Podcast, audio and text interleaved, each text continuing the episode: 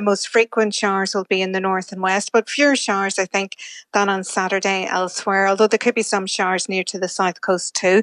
It's going to be marginally cooler on Sunday with highs of 17 to 19 or 20 degrees, but it will be less breezy and mostly moderate southwesterly winds. So those winds will be pretty strong along the north coast.